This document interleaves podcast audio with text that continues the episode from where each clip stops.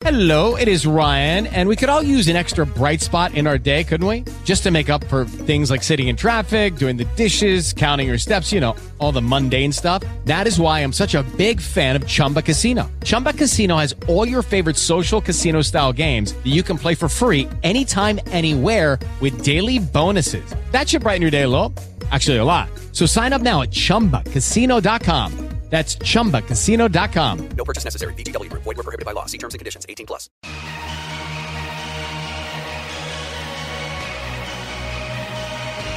This podcast is brought to you by Most Valuable Podcasts, leading the league in podcasting entertainment. Welcome, ladies and gentlemen, boys and girls, children of all ages. This is the Fast Break Podcast. I'm your host, Sean Anderson. Alongside me, as always, is Ricky Widmer What's up, what's up, guys? and Dave Oster. Hey, everybody. And today we are going to be talking about the Phoenix Suns. Brian McDonough, the GM of the Suns, coming out saying that they're open to trading the number one overall pick. We're going to discuss about that. Then a report coming from Sporting News talks about the Memphis Grizzlies being open to trading the fourth overall pick. We're going to talk about that as well. And then recently, like probably 15 minutes ago, mm-hmm. A report came out from Bleacher Report saying that the Cat, well, it was a, a report on the Zach Lowe podcast that Cat and the Timberwolves relationship is a little bit icy, and they might be uh, throwing Cat's name into trade rumors. So we're going to talk about all that here on the Fast Break Podcast. We're going to open up with Wet Boys of the Week, but before we do that, please check out patreon.com slash most valuable podcast. If you want to be on a podcast, you want to help support us, go over to patreon.com slash most podcast. It means so much to us from all of our patrons who are currently patrons. It means so much if you uh, who are not a patron would go and check us out and possibly uh, think about supporting us. Also, head over to mostvaluablepodcast.com if you want to rep some MVP merch. We got a black and white shirt, a classic MVP shirt. It's real sleek. So if you want to buy some MVP merch and rock that out, go over to mostvaluablepodcast.com. Also, if you're listening on iTunes, rate us five stars there. The Fast Break Podcast, the Primetime Podcast, the Onside Kick, the Rick and Johnny Podcast, and a graphic conversation. It helps us out uh, in, loads and bunches. And also, just one other throw out there uh, uh, 11,500 subscribers. We are so close. We want to thank you guys for helping us grow, having two great months back to back, and we hope we're able to continue that trend. But, boys, let's jump into Wet Boys. We're talking about the dampest of dudes, the wettest of boys, the moistest of men, uh, the soggiest of shooters. It felt like we haven't done this in so long because we just did two hours Uh-huh. of, Yeah. uh, of a draft podcast. But we are talking about wet boys, guys that absolutely popped off over the past week in the NBA playoffs. We're going to jump in with Ricky Widmer's pick. Ricky, who was your wet boy of the week? Before I say who my wet boy is, I just want to give it's kind of an honorable mention, but it was just who I was debating. It was either this person or Jaylen Brown. I said I can't give it to a Celtic again, so I went back with Kevin Durant. I mean, he is a guy where I know game two was more of like a oh, we're just gonna let Kevin Durant do what he do what he does. Do what he But do. Game one, Do he went he out do. there and completely dominated. Basically said, Chris Paul, anybody, I don't care who's defending me. I'm gonna go to my spot by the elbow. I'm gonna shoot that shot, and it's gonna go in almost every time. So Kevin Durant, he's gonna be the reason why they win this series in six games. There was one thing that DP keeps saying, Dan Patrick keeps saying that James Harden is the most unstoppable offensive player right now in the NBA. But I keep looking at Kevin, Durant, Durant. and it's just like you can't guard him. You can't He's guard like- him no matter what. And he was just walk. It was one play, even they were down. I think like about twelve in the last game where the Rockets won. He just walked up and just fired up a three. That guy's seven feet tall and just draining threes. It like seems- You can't stop him. He's, He's one of the greatest unstoppable scorers ever. Well, it Yeah. seems like you can tire out James Harden. You can't tire out Kevin Durant. Well, and I think the one thing too, James Harden like will be able to do what he wants, but you cannot guard Kevin Durant. Yeah. Like Mm-hmm. Yeah. James Harden has m- more uh, facilitating abilities. Obviously, he's great at driving. I think he's probably a little bit better Mm-hmm. at driving than KD. But KD's no Incredible slouch at doing contact. that, and, and KD's just an unreal shooter. well, so it's like Jalen Rose calls him. He's a professional scorer, baby. yeah.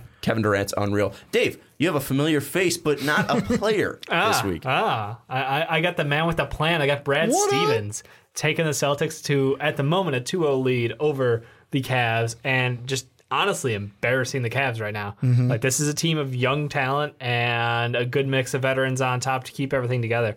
Uh, nothing but respect for this man and what he's gotten this team to do. Honestly, I don't think anyone saw this series going this way.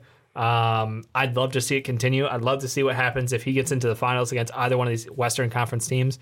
I'm just I'm floored with what he's able to do. I'm honestly floored. It's been insane so far, and we're now talking about him possibly overtaking Pop, overtaking Kerr as the current best coach in the NBA. It seems sacrilegious to say, you know, Brad Stevens is better than Gregg Popovich, but the way Stevens has his boys performing in the playoffs is absolutely unreal. I told you guys last week if he makes it to the finals without Kyrie and Gordon Hayward, he will be number one on my coach's rankings. I don't know. It's it's it's just it's if it would pain me to get rid of Pop being uh, up there, and, and, and you know Steve Kerr has been doing a great job, but I, I still feel weird even putting Kerr I think, at number one. I think too. no rings. All I'm saying, all I'm saying, Brad, you got to get there. But is it recency bias when we do these rankings? Is it recency bias Oh, on what have you done with, to us lately? So I mean, that's why Steve Kerr has been above Pop. That's why Brad Stevens is now being you know put up there in Pop. I mean, all time it's not even close. Pop is you know one of the best, if not the Clearly, best. Pop is the reason why Kawhi's not coming back to the Spurs, though. So I mean, we just gotta we gotta notch him down a couple. Anyways, my uh, my my wet boy of the week, and I just realized I spelled his name wrong on the original uh, write up of this uh, Oh, this wet boy. Uh, so we're gonna have to redo this, but it's Marcus Morris uh, of the Boston Celtics.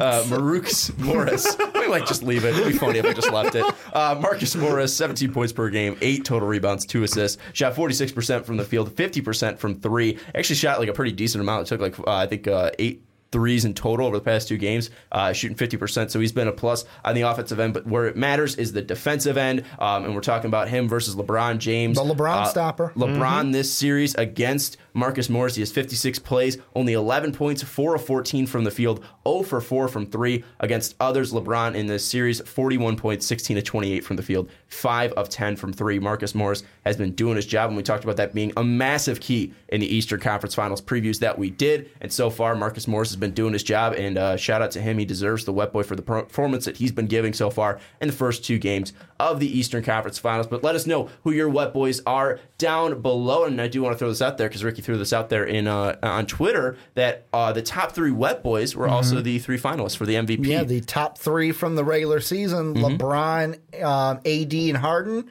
They were one, two, three. Probably what they should be for the MVP. I don't know. James Harden that's had what a I great think. James Harden had a great season, even though we gave our wet boy the, help. even though we gave our wet boy honor of the year to Mm-hmm. uh, J, uh, to LeBron James. Uh, James Harden still you know had a phenomenal year. We can't Yep. take that away from him. Most likely will be the MVP because he came up with the shoe. But anyways, let us know who you have for your wet boy of the week down in the comments below.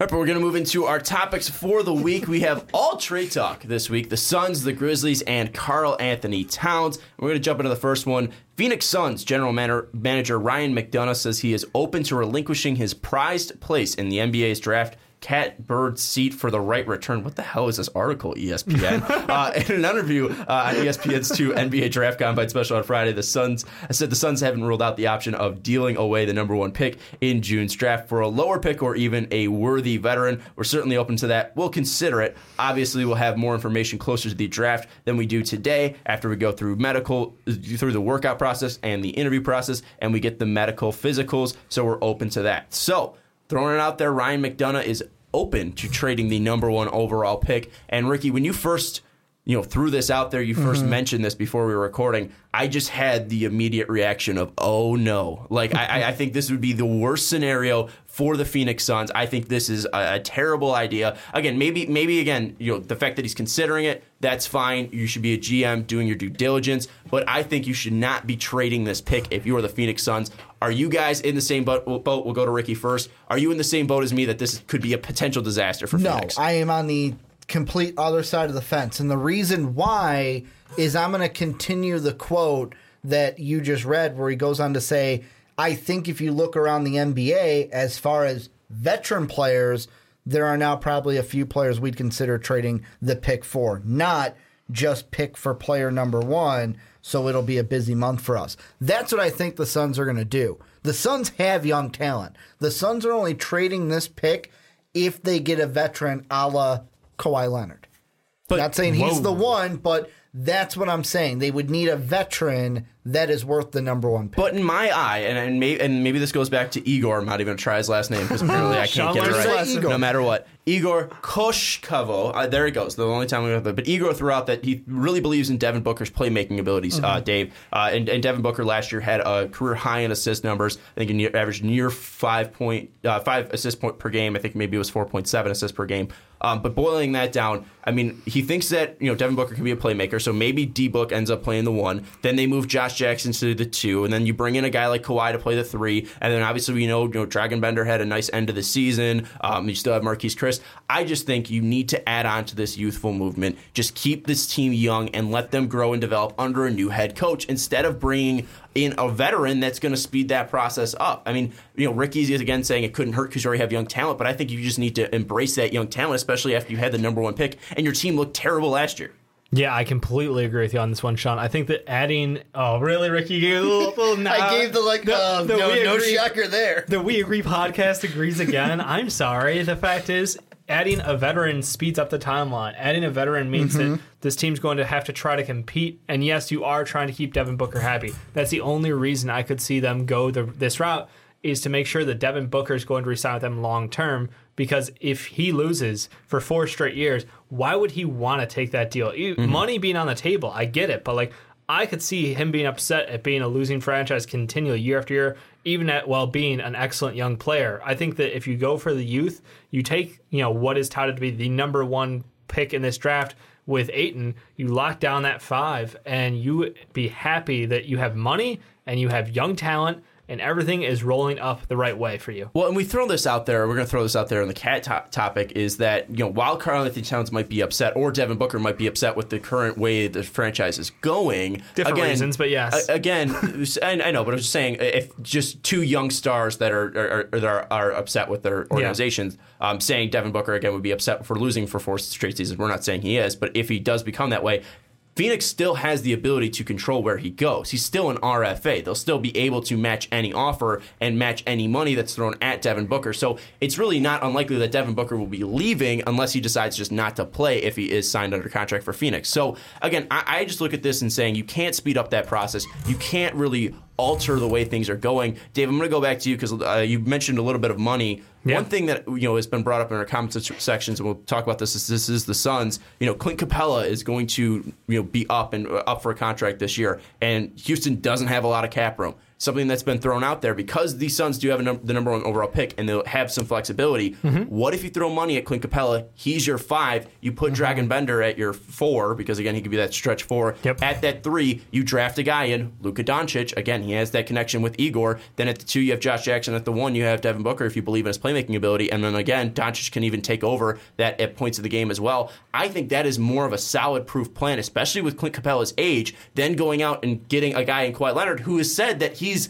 upset in the current situation he's in. That situation is a third seed consistently in the Western Conference with no stars. So why would he go to Phoenix, which is uh, right now a worse franchise than By San far. Antonio? I don't Yeah. think anyone's disagreeing that. With less stars, with a worse I coach mean, so Dev far. Book and Lamarcus Aldridge about on the same level as far as stardom, I would say. Okay, but I mean, one's one's an NBA veteran and one's And Devin who Booker, balled who's, out. who's still very young. Yeah. Um. a- Again, we, I don't think it's too bad to say that Lamarcus Aldridge has proven more than He had his Devin best Booker year. so far. I mean, yeah. Um. And we, again, I'm just saying though, what the whole thing has been is that he wants to go to Kawhi Leonard wants to go to a big market with stars. Yeah, Phoenix is neither of those. This is not that. So I mean, I don't understand where what star you could bring on and help this team. Yeah, no, I mean you you would have to pay a pretty price to get someone of value there, and I don't know any team shopping players of that quality worth the number one overall pick, to be honest. So I, I like what you tossed out there with the Clint Capela thing. I don't. My fear for him is I would not give him a max contract. Like I just. He's a great role player. He's a great rim mm-hmm. runner, but he's also someone who does not deserve a max contract in my mind. Could he get it this year? Probably. I mean, there's there's a chance. There's a mm-hmm. chance, but like in all honesty, that's not someone I would max out of a contract while I'm staring at lo- while I'm looking at my team going, all right, if I'm gonna pay for Booker and I want to make a splash in the 2019 free agency class, which is going to be loaded, like I want to make sure that I have options available to me Here's going what I'm forward. here's what I'm thinking, and I'm keying in on a specific phrase that McDonough said. He said it's going to be a busy summer for us. What if trading the number one pick isn't the first move they do? They said busy month. well, busy month. What if it's not the first move they do? What if it's not the only move they do? What if I've got two trades in my head that I just kind of figured Well, out? and uh, fir- we do want to throw out they still have the pick after Lauer yes, as well. Yes, they do. But the first one I'm thinking of is Atlanta sits at three. What if you did? You know what? You could take Luka, and I do agree with Dave. If I'm sitting there with the pick, I would take Luka if I'm the Suns. Or you can sit there and go, "Hey, what if we try to work a trade with Atlanta?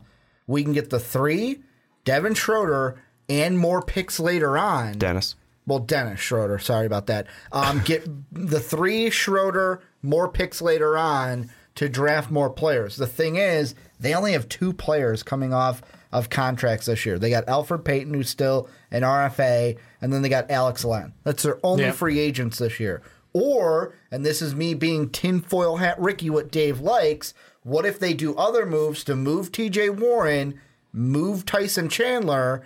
They trade the number one pick for Kawhi Leonard, and then can say, you know what? I know we're not a major market, but we're going all in for a PG thirteen LeBron That's James. so stupid. Not saying your idea is I'm stupid. just saying no, I, know, I know. I'm again, I'm not saying your idea is stupid. I'm just saying that would be so stupid of the Phoenix Suns to do. Again, Mm-hmm. I, I, you're you're ex- you're examining all options.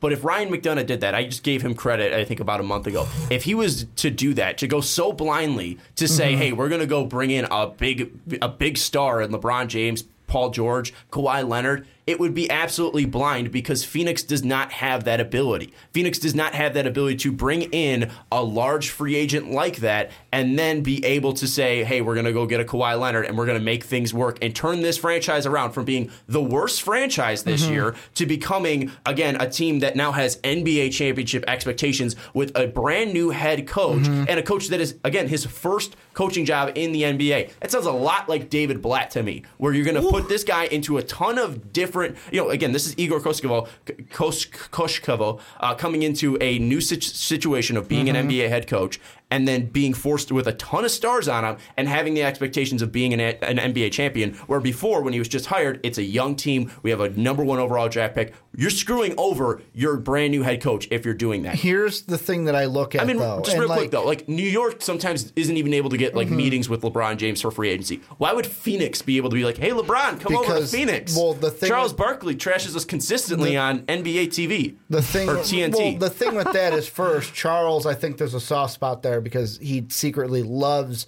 Phoenix. well, no, he he, lo- he loves the fans, Yes. but he's he's he's been trashing the Yeah. organization Oh, before, know, like the stale popcorn rant, which is fantastic. But with New York, let's be honest, the management's different. Like James Dolan is in New York, he's not in Phoenix. Like Phoenix doesn't have a James Dolan to worry about. The thing with the Suns and the reason why, and I'm not saying LeBron James is going to come there. I think like if they're going for veterans and want to go the furthest on that LeBron James kind of rant or route would be getting a Kawhi, getting a PG 13, and then maybe someone else. Like they're not going to get a LeBron. The thing that I look at though is I like the what he said about veteran players because they've gone through the draft so many times. When is it eventually going to turn to where this team hasn't finished what above ninth in the conference since they finished third? But you do that naturally. You do that through a rebuild. And I'm going to throw this out there. Yes, James Dolan publicly is a mm-hmm. nightmare, but also you look at ESPN's rankings, I think of 2016, of mm-hmm. every single sports franchise in the United States. 120th out of 122, the Phoenix Suns were ranked. They are not seen as a hotspot destination for free agents. They are not seen as a budding franchise on the outside. You look at all the met- metrics. Robert Sarver, their owner, is ranked the worst in the And I'm NBA. saying the they do not have a positive. They do not have positive metrics, and the whole reason for that is just because they're not able to put the money in. They're not able to at least put the right resources in. Mm-hmm. Now they're finally doing that. You get a young kid in Ryan McDonough to be your GM. Now you finally get the right coach. What you think, at least, in Yep. Igor. Mm-hmm. This is the way you build this up. You have a young superstar in Devin Booker. You have the number one overall pick to pair a guy like Luka or DeAndre Ayton with Devin Booker. This is the right way to rebuild a franchise. Getting rid of all that is not the right way to rebuild I'm a not franchise. saying they're getting that is rid just of blind. Well, that that's pretty much the Adam Silver argument. That's the whole thing is he wants franchises to build through the draft, not tanking because he'll never say that. Like the Golden But State Warriors. He wants them to build through the draft. He he incentivizes players to stay with their original team with these super max contracts that Mm-hmm. Yeah. they made up this past year. He wants this to be the new norm in the Mm-hmm. NBA because let's be honest, in free agency, you're right. Phoenix is not a sexy location. It's not somewhere where you're like, yeah, I want to go play in Phoenix, you know, because the because the culture there, because of the nightlife. Like, mm-hmm. there's nothing amazing about Phoenix. No offense, Phoenix But I don't people. think the, I don't think the Phoenix Phoenix the city isn't bad. No, and, but and also it's not the, the fans comparable. have embraced it. But like It's again, not it's not LA is what you're saying. it's, not LA. It's but- not New York. but it's again, not it's- even Chicago. It's not Miami. Like, I But can I go would down say a laundry I would list. say at least Chicago's number one, no bias. I would say You're wrong. complete bias. I would say at least you know looking at the the smaller markets though. I mean outside of the L.A., New York, all those. I mean- I'd say Phoenix is one of at least at least city wise at least one of the nicer. Uh, cities not a bad out city, there. but like no offense to far Memphis, as- but it's better than Memphis. Yeah, no, no- no no offense one's to gonna argue like one. you know Miami, maybe Uh, skip Miami. GTFO on that one. I don't know. I'm not a Miami guy though. Uh, n- taxes in Florida, non-existent. So you got true. that going for you. Um, and also the According- nightlife is incredible. so- According to Nielsen, um, with and this is TV broadcast, Phoenix is 12th when it comes to markets. So I mean, look, it's it's not the sexy pick. Uh, Let's just be honest. So I agree in the fact that this is a team that needs to build through the draft. You need to build mm-hmm. through controlled contracts and going on the hopes of if we land, you know, because you got to remember the order. It's it's draft first, so mm-hmm. you can say we're going to make a trade draft night and try to get a Kawhi or something Well, like and- that. And then you have to pray to God that free agency like mm-hmm. falls in your favor. Like, look, we just went out and got him. Now you want to come here, play with him, play with hmm. Devin Booker. Well, and that's but why- also, a- it's a huge The Real thing- gamble. quick, real quick. Also, with it's a huge gamble for Kawhi too because Kawhi, you're still going to need to resign Kawhi. You're still Yeah, going to need to bring him back. I'm not- So then you're going to have to sell on. thinking Kawhi. You're going to have to sell on Kawhi. I'm Well, just throwing this out there because this is trade what for? Dave I'm- said. I'm going back to my first This is trade. what I'm saying though. Just with Kawhi though, you, you have to not only sell Kawhi, you also have to have to sell another free agent. Right. That's Yeah. why I think that Kawhi thing. Yes, we've talked about Ka- Kawhi at nauseum in trade rumors, but again, this is a guy that wants to be in a big city with stars. Phoenix right now d- cannot offer that unless they have go, go out and get a guy like PG13 and Mm-hmm. LeBron James. That's just a lot to do and a lot to accomplish. I think we need to throw the Kawhi thing out the window. And again, this is just something he mentioned. Maybe it's just due diligence, but I just I think it'd be the wrong move. But are going to Mm-hmm. Well, bring up? and that's why I go back to my Atlanta Hawks one because I ta- don't know about taking what Dennis Schroeder wants, throw it out the window. The Hawks don't care about that. Hawks are going to get whatever's the best for them.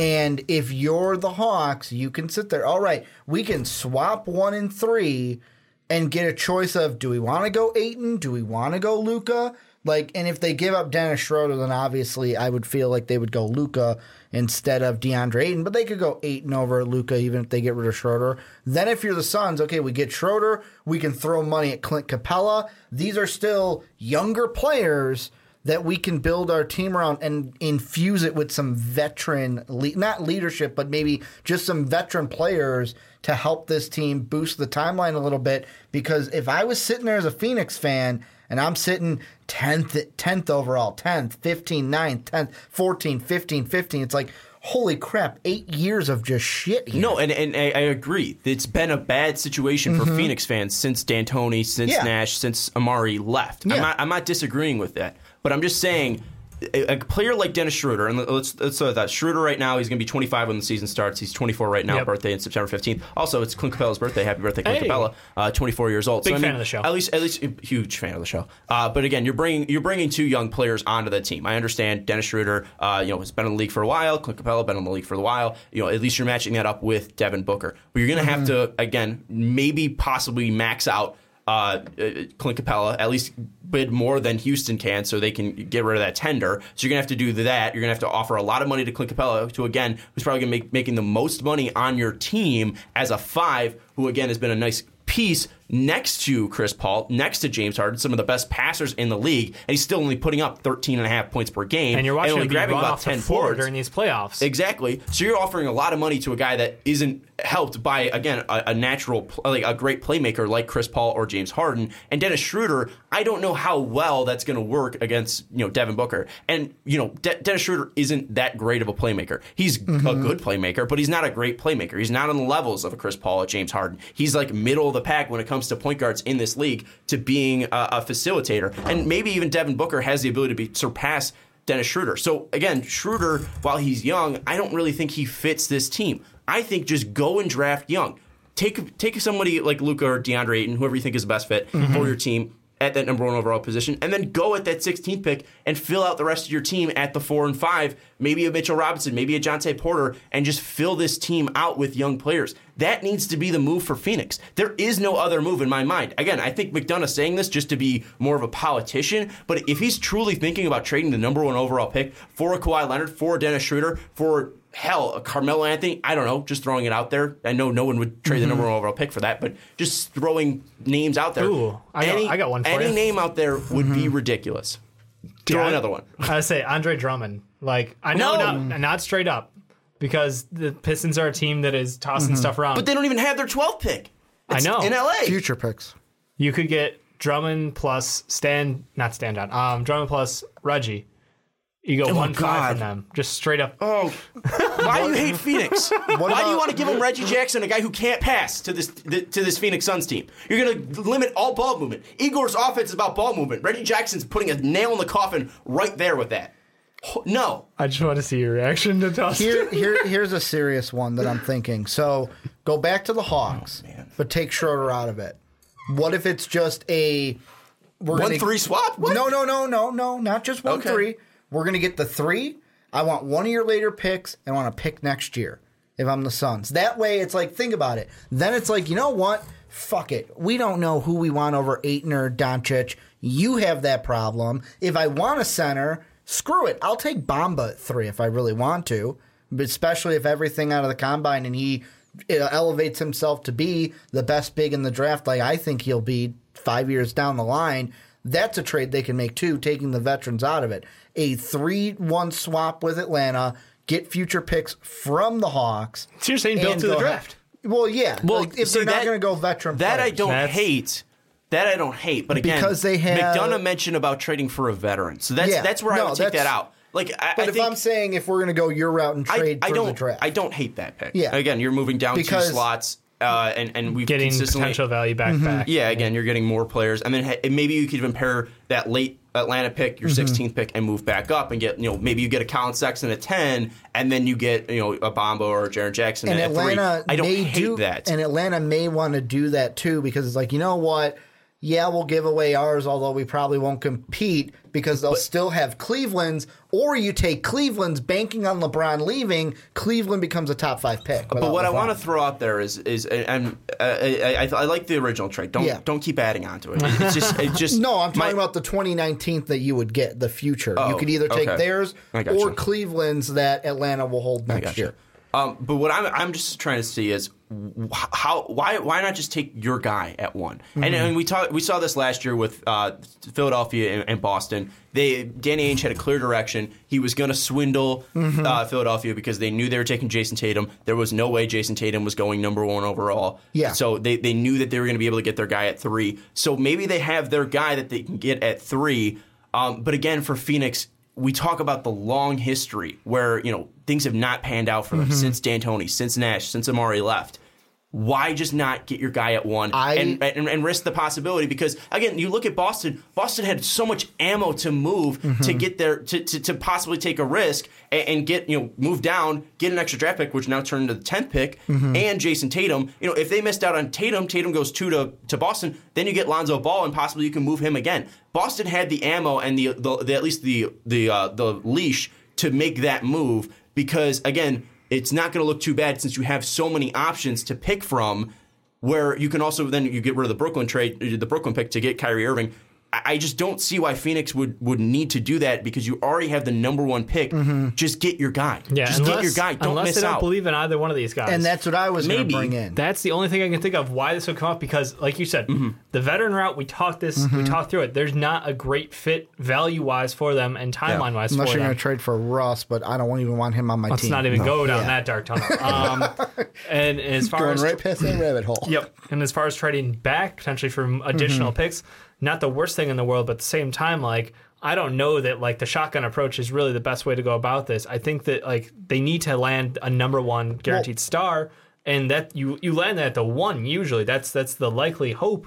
So if you can't figure that point out, like I'm concerned because you have the guy who coached uh, in the same league as Luka. You have the guy Well, even coached him in the. Yeah, Yeah. there you go. So you, so like you know all the info about him. You're seeing everything about DeAndre uh, Ayton right now, And I'm concerned if, if both of those guys, if one of those doesn't do it for you, I'm concerned now. Well, McDonough did, again. He did throw out saying uh, we'll have more information close to the draft after we go through the workout process and interview process and medical physicals. So I mean, again, he's going to at least you know go through this option again. This isn't the first year option that they're going to do. Um, and, and maybe they'll get a clearer clearer vision now. Again, I think one thing that is is playing into this. You look at their owner, Sarver, former U of A alum. Obviously, we know the connection Ayton has to uh, Arizona, playing two years of high school there, and then you know obviously being uh, an Arizona Wildcat, um, being a center has that connection to Phoenix. But how much does that really matter anymore? I mean, this isn't like a, a regional draft like it used to be back in the '60s.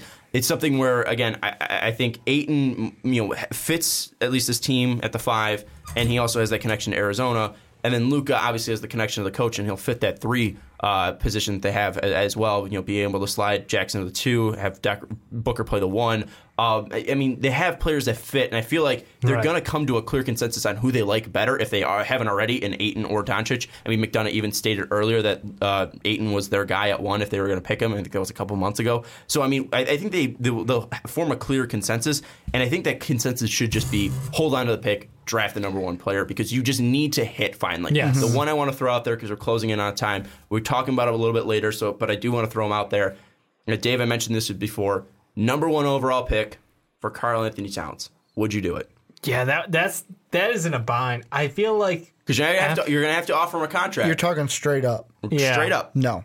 I don't think I'd do it. I think the contract control. We, I, I, I've been talked into. Let's let's play the play the process out. I hate using that word for other teams, but play it out and go with contract control. That's king here. You get you know four guaranteed years plus RFA years.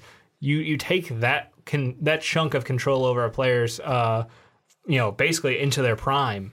I would take that, uh, and you hope that you develop DeAndre Ayton into something that's equal value to Cat. You know. I'll, I'll throw this out there then. Uh, you, you let's do Cat and the twentieth pick for the number one overall pick. Because uh, Minnesota, Minnesota does I- have Oklahoma. The twenty doesn't do it. I mean, if they if they toss a future one, maybe. But like, Isn't that crazy to say? A, fo- a former like isn't just weird to think. 2015, Cat was number one o- pick overall. We're saying DeAndre Ayton can turn into Cat, yet we, we're not sure if we, we do it just because of the contract. It's it's just crazy to think. Well, and the two things, the one trade I'm just going to say that's my my prediction is what I'll say is. But the thing I was going to say is, isn't it funny? It's like I know I have my questions about Luka, and some people do just because he's coming from overseas. You in our bust video, Sean, on the Primetime Podcast, said that you think DeAndre Ayton will be bustable in this uh, NBA draft. Well, not for sure he going to be a has bust, but he bust has potential. like the bust I mean, every potential player does. that to me is why if I am the Phoenix Suns, you know what? I'm not taking either of these chances at number one when I can. The trade I'm working for, and this is my prediction, they will make a trade with the Hawks. They will get the three.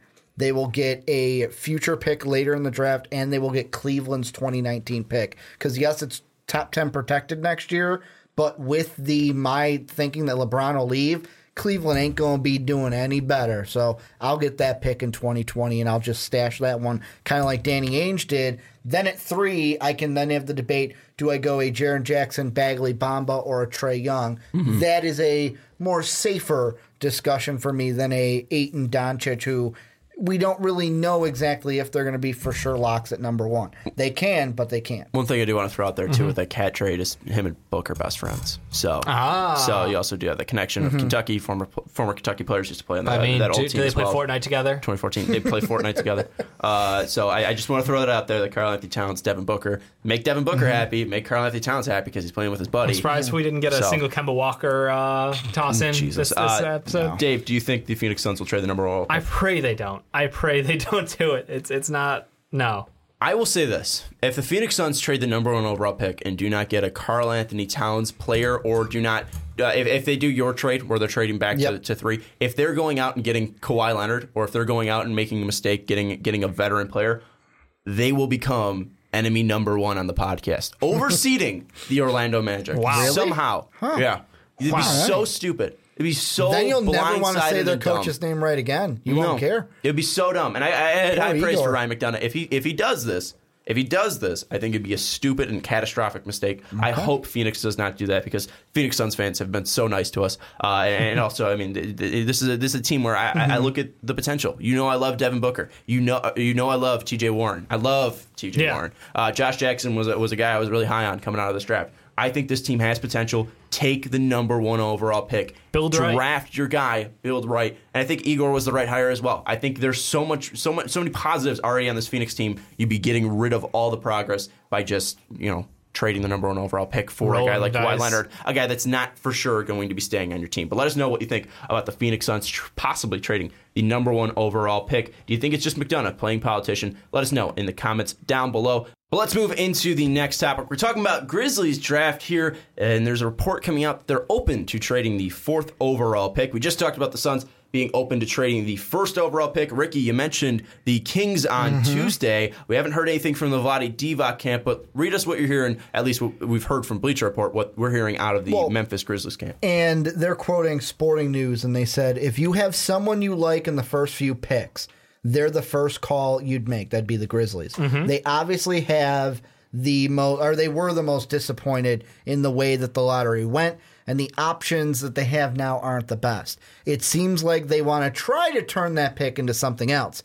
Everyone's going to talk before the draft, of course, but Memphis, I think they're the ones who are going to be more ready to do something than others. And that's one NBA general manager saying that. So nothing really. not uh, uh, inside of Memphis, Yes, but- not inside of Memphis. But again, Memphis was projected to be, at least uh, lottery odds wise, they were projected to be in the top three, obviously falling out to now the fourth pick. We look at the options they have. We think DeAndre Ayton's going to be off the board. We think Luka Doncic is going to be off the board. Then it's really who does Atlanta want to take at three? Are they going to go with Bagley? Are they going to go with Bamba? Are they going to go with J- Jaren Jackson Jr.? And then at the Grizzlies, Will they be the first to take a risk and take Michael Porter Jr. with his back injury? Would they, you know, possibly go out and get one of the guys that fought, fell, either Bamba Bagley or Jaren Jackson? What do you guys think about the Grizzlies being open to trading their pick? Because Dave, you mentioned, uh, you know, this team does have at least the, you know, kind of uh, happenings of a playoff team when Oh healthy. yeah, they, they have. I mean, between Conley, Gasol, and a re-signed Tyreke Evans, like there's no reason they shouldn't compete for a playoff spot. I know it's a tough uh, conference out west, but still, those three players. You know, Tyreke played insane this year. I, I would love to see him with a true point guard out there next to him. I don't think it would diminish his role. So if you trade that pick for an established talent, I think that would really set them up for something. Yes, you're you're you know, the shift of the focus of a team at that low in the lottery is usually not playoff team this year and going forward, but it was just one of those years where all the cards landed wrong. It and don't take this too literally, but it reminds me of the uh, Spurs when they had the Admiral go down and they lucked their way into um, Tim, Duncan. Duncan. And it's like right back in it the next year. Guess what? Now we're, you know, rolling forward. I don't know that they would, you know, hope on that same behalf that they get a pick at four who turns into that level of like, we can now continue our team moving forward. I think that they're a team who would gamble on getting an established player and try to, you know, make sure that Marc Gasol's next three years are all going in the playoffs. Here's what I'm thinking. I've got two players. First off, this means whoever wants Bamba or Porter, we're open for business. Like that's what I'm thinking here. If any team wants to trade up for Mo Bamba or wants to trade up for Michael Porter, because coming out of the combine, they're going to be the stocks that rise the most. Unless like a Porter, he goes like top three. And the trade I'm thinking about, and this might be a little crazy, but I don't think it's too much. What if the Bulls say, we really want Michael Porter, someone's going to take him before us? They ship eight. This isn't the whole deal, but this is mm-hmm. the main two pieces. We'll give you Bobby Portis and the seventh for the fourth. I no. I Bobby mean, Portis seven and twenty two. Well, I'm saying like that's not everything, but the main part is Bobby Portis in the seventh to get a Michael Porter at the fourth. I think they need to at least at the Grizzlies. They if they're going to be trading this pick, they need to leverage themselves to mm-hmm. make sure they are in the playoffs. Bobby Portis does not make sure they are in the playoffs. I and think the he can be a does, piece. He can be a bench But- piece to help them. But they don't need a bench piece. They need mm-hmm. someone that's going to be healthy, and they need someone that's going to be a starter. But Bobby Portis is not Wentz that is a- guy. he's a legit four in the NBA. yeah, and then you could take. I a, don't- but is and Bobby then if Portis going to make you a playoff team, Dave? Yes. Bobby Portis plus those three healthy players I was just mm-hmm. talking about. Puts you right in the running. And if you want to add another one, you can end a Wendell Carter Jr. at seven. Then boom, you get two power forwards that can help you. I with that don't spot. know. I mean, there's okay. Well, we're, we're talking If- about Memphis or a Grizzlies. Uh, Mikal we're Bridges. talking about Mike Conley, who just played 12 games last season. Mm-hmm. And again, Mike Conley, when healthy, is you know near Near near, All-Star. near top 10, yeah, near All Star, near top 10 player, uh, uh, point guard. Sorry, not player, uh, point guard Yeah. in, in the league. Um, but again, this team isn't quick. This team isn't to modern day NBA standards. I mean, again, they have Marc Gasol, who's 33, 32 years old, and isn't the same Marc Gasol. He's good, but Mm-hmm. he isn't the same Marc Gasol that he used to be. He's also, again, throwing hissy fits against uh, David Fizdale, getting him fired. Also, wasn't playing near the end of the season last year as well. Was a very limited Marc Gasol in the past year. Mike Conley isn't healthy. Chandler Parsons isn't hel- healthy. I didn't even want to say his name out loud. Reek Evans, Tyreke is not going to, you know, possibly not going to be around you know, uh, this it's year no guarantee. Yeah. uh, because he's, his contract's up. Adding Bobby Portis does nothing for me. Even if all these guys are healthy, that does not make Memphis uh, a playoff team. I like Denver way more. Paul Millsap, Nikola Jokic, Jamal Murray, way better Oh, yeah. than, than the core of, of Memphis. You had Bobby Portis, that doesn't tip the No, scales for but me. that's it's not just and Bobby Denver didn't, even, Portis. Denver didn't even make the playoffs there. okay, but a guy like Wendell Carter, Mm-hmm. yes, he's good, but can he be a guy that's again good enough to take you you, you to the playoffs? I mean, this is the question. But you have to get to the playoffs if you're match, trading the fourth pick. You can pick. then match Bobby Portis and Wendell Carter together, or if you go with the Mikal Bridges route that's there, you go with one of the threes that are there. Like that's the thing. I think that the Grizzlies aren't going to really care. Oh, they're not going to hmm. care as much about who they're getting with that top pick because they're going to find someone that they like. I think this is a prime spot for basically, like I said, if you want Bamba, if you want Porter, we're open for business, baby. Let's make a deal. I get That's that. What I this get is. that. so the question is, that, but why it's- wouldn't they just pull the trigger on Porter in that case? That's my question. Michael Porter Jr. Yes. Maybe they don't like him. Maybe they don't think it. What if they're like, we have enough injury-prone players? Why add another one? Well, I think it's I think it's also something. That's fair. I think it's something 'Cause he has that where you precaution. need the veteran. You need a mm-hmm. if you this is if you're if you're Memphis. Yeah. What what your idea is getting back to the playoffs. Mm-hmm. That's that's the idea for Memphis. So it's not about M- Michael Porter Jr. It's not about the future. It's not about Wendell Carter Jr. or or, or Mo Bamba or Jaren Jackson Jr. It's about getting a veteran that's going to secure. Would the fourth be enough for a guy like Kawhi Leonard? Would the fourth be enough to get a player that's going to change your franchise? Because again, you need a starter that's going to be not only on the court, but also is going to be that third piece, a, a part of that big three, if you want to call it, of Conley, Gasol, and X player. Right. And, and a guy like Kawhi Leonard would be that player. But it's Kawhi, and for the fourth, enough. Like what, you need somebody that's going to make a splash. Yeah. A- And, Bobby Portis and the seventh pick is not enough to make you a playoff team. No. Mhm. That's the idea for Memphis. It's not about young players. It's not about moving down in the draft. It's about getting a guy that's going to make them a playoff team. And right now, I I don't see a, a, a trade that's going to work out for Memphis. And and I don't think that Memphis adding a guy like Bobby Portis and trading down and getting a Wendell Carter Jr. or something like that is going to make them a playoff team. Memphis is going to need to either get really desperate to make a deal or they're going to have to face the fact that they need to rebuild. And I get it. Marc Gasol is a fan favorite. Marc Gasol helped bring this team to the playoffs consistently when that team was mm-hmm. healthy with Zebo and grit and grind play. I get it. It's going to be sad to see him leave at some point. But again, you need to get out of the Marc Gasol era. You need to get to the future. Trading the fourth pick, I think, would be super short-sighted, short, short-sighted for the Memphis And But they've already they've already made their decision to go with Exactly. Gasol or Fizdale. The so terrible It's decision. true. Now, I- again, now I- you I've made your bashed that You got to lay before. in it. Exactly. I've bashed that before. I've said on this podcast, Mm-hmm. like I've said plenty of times before about other different people, that Chris Ballard, the GM of Memphis, should be fired for and- not for not moving Marc Gasol and not moving Tyreke Evans. Well, and that's why it's exactly what Dave said. Why, when you chose Gasol or Fizdale, you completely took the word rebuild and kicked it out of the building, kicked it million miles away because we're not even thinking about that. Mm-hmm. So, to me, the thing that I kind of I find a little funny with this is when he uses the phrase that they obviously were the most disappointed with how the lottery went down. It's like, really? Are you going to be a five year old kid? I'm upset I didn't get a top three pick. I'm going to trade it. Like, come on. Wow, we need to clip that. Like, really, like, that is what I think of here a little bit reading that. Like, you're going to be that upset that's like, screw it. I don't want to make this pick. they didn't say that. And the, the why- whole thing why is don't this is well, not it says Memphis they're saying it. obviously most disappointed. Like, that's if they're. that's a This other is an outside GM source. saying. No, I know that, but if like if Okay, that's how they feel, if the Bulls were the number, why would you the do Bulls, that? If the Bulls had the number one, the number one chance to get the, mm-hmm. the, the number one pick, and they fell to four, you would be so pissed off. You'd yeah, be but so disappointed. But I don't think and That's this just is, how people This work. is putting me in a GM position.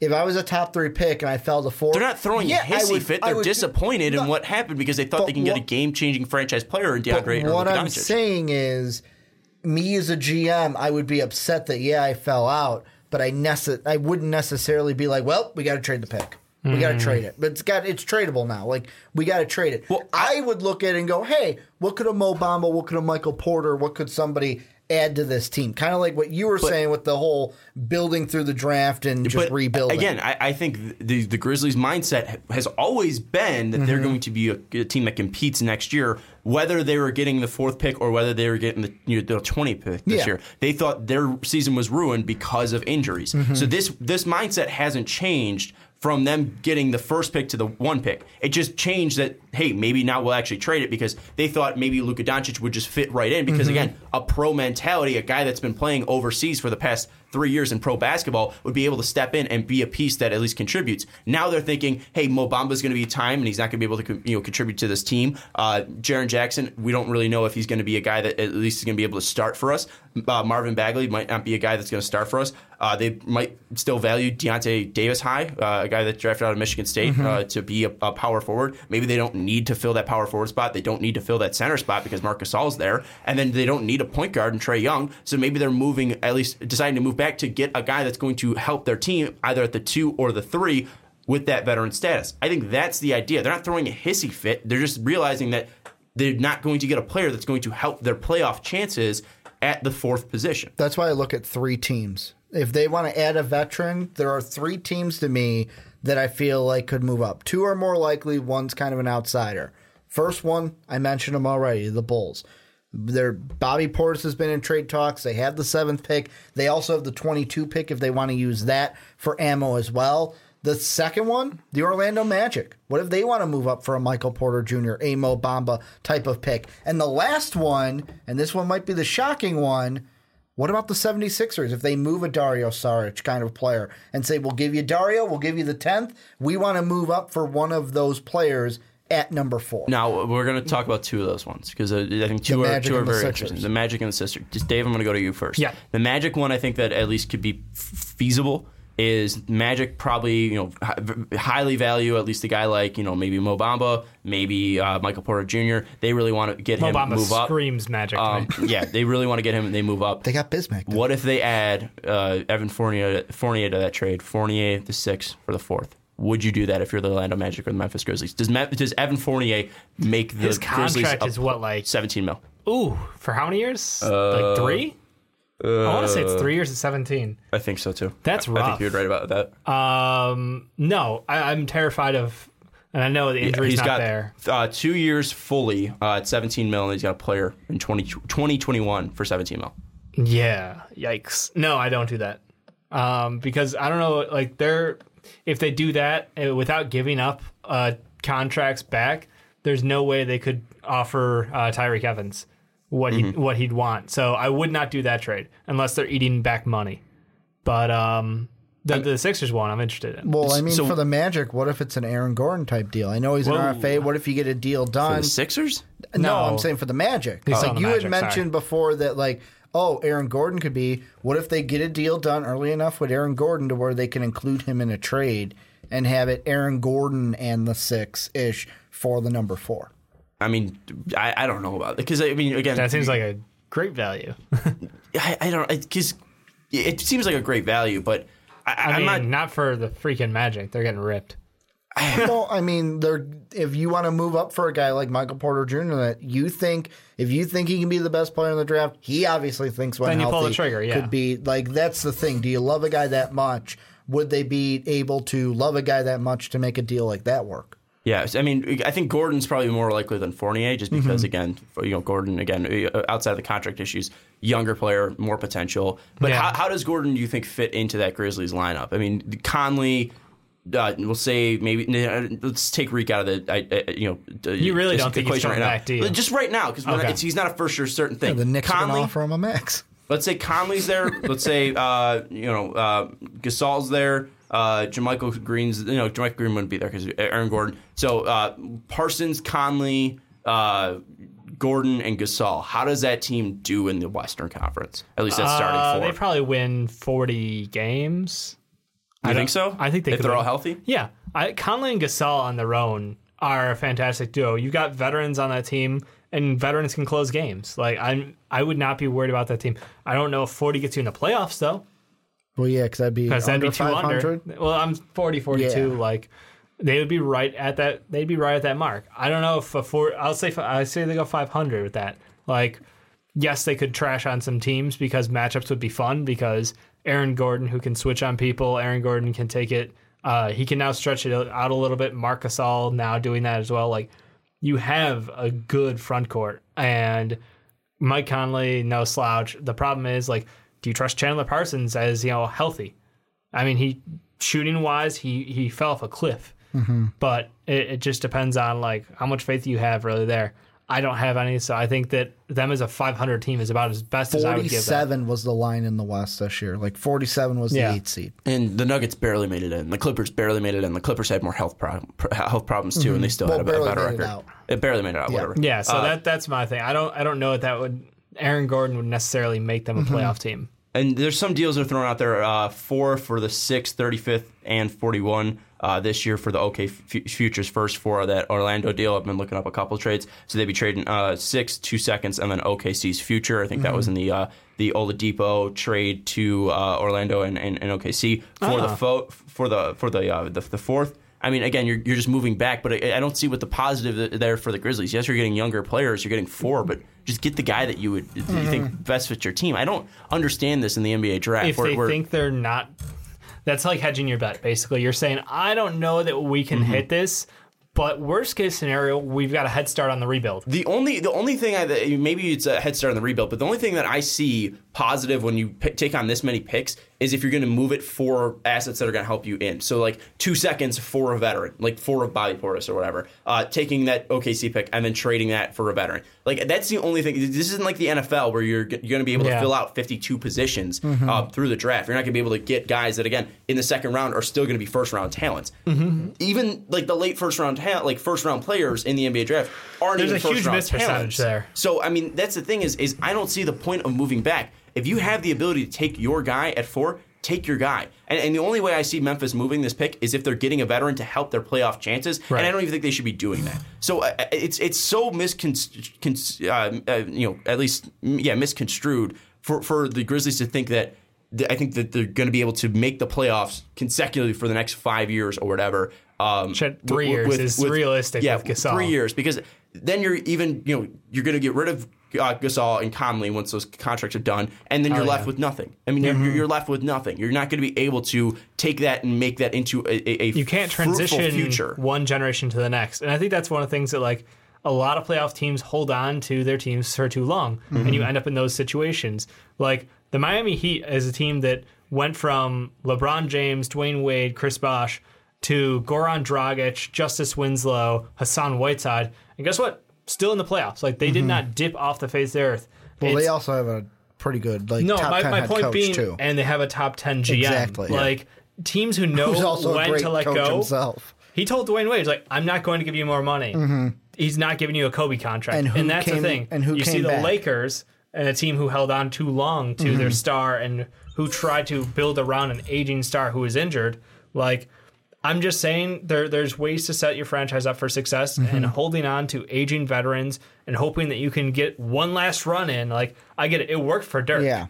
Dirk's special. I don't think Marc Gasol has what Dirk has as far as being able to lead a team to a championship ring late in his career. And I know he's not as old, but Boston kind of did the same thing with Isaiah Thomas. Like, you're coming off that injury. No, we're not giving you the money. We're going to trade you for Kyrie.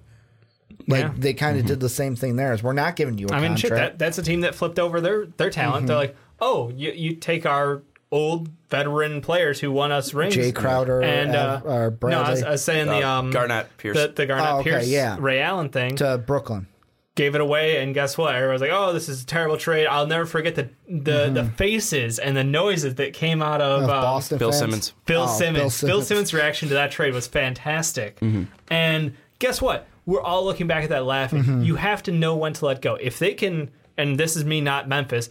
if I was in, if I was for some awful reason the GM of Memphis, I would be looking at moving guys like Marc Gasol, guys mm-hmm. like Mike Conley, guys who have value Well, on that team. You should know that better yourself than up. anyone being a Patriot fan. You take That's the Bill highest Belichick. value. Bill Belichick is like that. That's I'll- just smart. I'll just let you go before not. you. I- Yeah. I mean, the reason why Bill Belichick is seen as you know at least you know a, a great GM, a great football mind, at least a great you know Mm-hmm. at least um, you know, talent uh, cultivator is because he's able to move Mm-hmm. Yeah. away from talent. But, like, soon that's enough. what it that's makes me freaking think of. heartless. Yeah, I mean, th- th- it's just it's just smart to. business. And that's the I mean, point. again, this is the NBA. This is smart business. I mean, it's the whole reason with IT. Again, I think you mentioned that as well. Yeah, you know, IT. Ricky we're not, did, yeah. yeah, we're not going to give you the contract because you're old and you're broken down and you're not going to be in our plans when you're 33 years old. Yeah. We need to move on from you. Like it sucks to see, but again, Marcus Gasol, even though he's been there for X amount of years and he's been taking Memphis to the playoffs. It's time to move on from Marc Gasol. It's time to move on from Mike Conley, even though you're not going to be able to do that because you mm-hmm. offered him a max five years and made him the highest paid player at the time of that contract Yeah, in the NBA. I mean, you're, you're going to ride out with Conley for probably two more years, and then you can see what you can get. I mean, to Maybe because if he's Well, still injured, you're still going to Well, have no, him on I mean, it was- contract. I'm not saying he's a super injury prone guy. Come No, on, but again, he's honest. he was he was Mr. Consistent. He's also older though. So again, it's tougher to come back and Right. bounce back from injuries at this age. Right. I'm My- Mm-hmm. not saying it's impossible. I'm not saying it's not going to happen. But I'm saying it's tough for him, at least at that age, to bounce back like he would have at 24. Yeah. So it's it's something where it's time to move on from these players. It's time to take that fourth overall pick and draft the next great player and draft the, the future of the Memphis Grizzlies. I completely this is a team that again, I- I- uh, Rob Pera, the, the majority owner, uh, just uh, re-upped his his, his uh, ownership through a buy-sell agreement for I think 1.3, 1.4 billion dollars. I Mm-hmm. mean, this is still a, a Memphis Grizzlies franchise that is still valuable, that is still worth money. You need to keep that value going, and while it might be difficult to you know possibly pass up on future playoff tickets for one round because you get your butt whooped against the Warriors next year if you're the eighth seed, like it's going to be tough to pass on those that money, but also you're going to be you know at least cultivating uh, the ability to possibly make the playoffs for 10 straight years if you go with a guy like you know Mo Bamba if you go get a guy like Marvin Bagley. It's smart business to just go out and build for the future and not stay in these old rundown at least uh, you know rundown uh, ideas of, of what your franchise could be it's time to move on for memphis it's time to just draft the future because this sign of, of this year what you're out without with uh, with without Marc Gasol without Mike Conley is a bad sign to be in. It, it, it's, it's a desolate future to be in. And this is what you're going to be in if you keep relying on guys who are 33, 31 years old Yeah. to be the face of your franchise. And unless you're guys like LeBron James, who's never been hurt in his career, at least seriously. Yeah, I mean, that's incredible it- it's, its it's, own. a, it's a horrible investment. And also, LeBron James is going to be making you a billion dollars alone because he's LeBron freaking James. Yep. No offense to Marc Gasol, no offense to Mike Conley. Them Not even the same combined is not going to be making you the same amount of money LeBron James You guys in. barely play the same sport. Um, uh, the other thing I want to bring up about that is uh, about the turnaround is you also, if you you know are a bad team again next year, you keep your pick. Remember that pick is going to Boston at some point. Uh, 2019 is top eight protected. 2020 is top six protected. So you have to make sure that you get value out of that. If you're gonna suck, don't suck in the middle.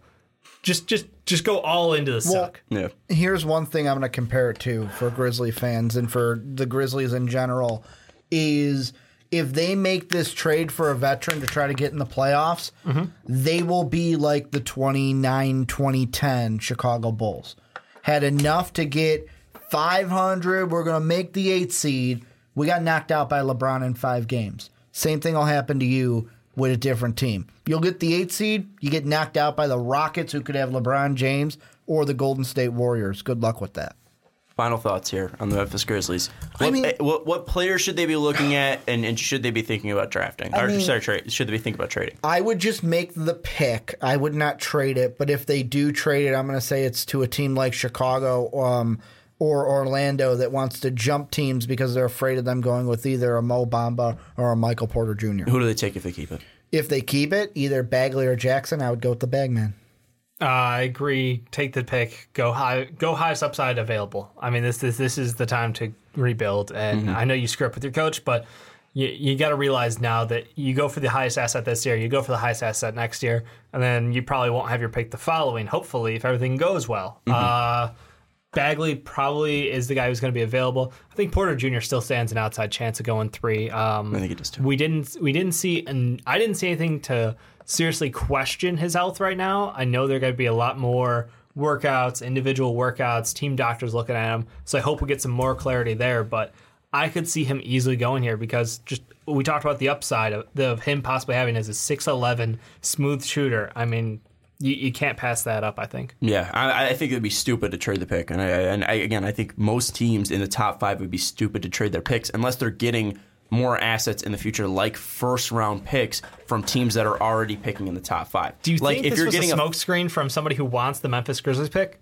Because it was from another GM source in the league. Why did you bring that up in the pod? That would have been great to. to Mm-hmm. You should have brought that up earlier in the topic, buddy. that would have been better at me yelling at Memphis Grizzly fans. I sort of Uh, we enjoy like you that. yelling at Memphis Grizzlies fans. Is it a smoke screen? Now, who do you think would gain the most from a smoke screen? Well, that's the question: is who who wants to move up? Who wants to influence the Grizzlies to trade back in this? And who are they trying to get up for? Could it be the Bamba thing that Ricky's talking about with him having impressive workouts and a, in a improved shot from the outside? Could it be Michael Porter Jr.? Could it be? I think it's one of those two guys who is kind of wowing people after the, the early combine showing. I'm looking at you know honestly, like I, I hate being a homer with Ricky, but like I could see Bulls, Cavs, a- anyone in that mm-hmm. like seven through like ten range offering that up. Not not I the could- 76ers. what do the Cavs though. have have ammo wise to get get up though? Like I don't think they have enough ammo to get up. They have the eighth overall They have pick. I mean, eighth and Kevin Love. next year they could. What they could do though is they could give up pick wise this year's pick and next year's. The reason being They're is not theirs. It well instead if it's top ten protected, Mm-hmm. it would just go to Memphis then instead of the Cavaliers because it is top ten protected.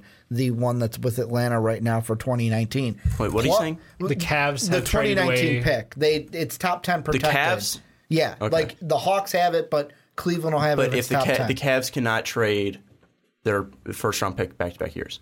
So I don't know when it was so, traded. So no, but I'm No, saying but if they if have to they have a if they pick the trade if they trade if they traded this year's Mm-hmm. Yeah. pick, they don't have it. They can't trade next year's pick no matter what. Well, and to me, I look at Dan Gilbert, and he's a guy that I could believe putting out something like this because he wants to move up because he's afraid LeBron left, and it goes off of what I know Stugotz said today on Golic and Wingo, where he's like, LeBron's made up his mind. LeBron is he's like, I think he's leaving. LeBron's made up his mind though what he's going to do, and if Dan Gilbert believes that and thinks it's leaving, why wouldn't he throw out a smoke screen to try to get Memphis thinking about it so that he can influence about- them to move up? I mean, what about a far out team like the Bucks or something like that? The one team I was going to throw out though was the Clippers. Just Clippers because have assets, just but- because they have those those two picks, Yeah. and, and and maybe that would be enough for the Grizzlies. Where hey, maybe they even throw on a player that would help their their run. Mm-hmm. Maybe they look for a backup point guard. Maybe you throw on Pat Bev, and then you throw on those those two picks, and you, you you get that fourth overall pick. Memphis is at least able to get some capital in that 12th and 13th. Clippers get the fourth overall pick, they're able to get a guy in Michael Porter Jr. that they possibly think is a game changer, or maybe a Mo Bamba they think is a game changer. I think you know, I, I think the team that would do it is going to do it for Michael Porter Jr. They don't want to miss out on it. They they want to you know be the first to just jump on it and take them because again, no offense to Mo Bamba, no offense to Marvin Bagley, no offense to Jaren Jackson, they don't have the ability to dominate a game like Michael Porter Jr. can be Mm-hmm. if he's healthy and is all he's hyped up to be. Yeah. If he's a six eleven freak that can shoot the ball from the outside and he's healthy, he can be the best player in this draft. There's no doubt about it. So I think the team that you know is at least throwing that out there, if it is a smokescreen, would be the team that most wants Michael Porter Jr. the Bulls. Um, so I think the Bulls are probably the team that's probably the, Seven the, the one that would throw out twenty-two there. and Bobby Portis. That's not enough for me though. You need Really, to throw you're in a going back future. three spots, and you're getting 22 and a four. We talked about we talked right about now. the, the Magic. and It's two spots. and They're giving up Aaron Gordon.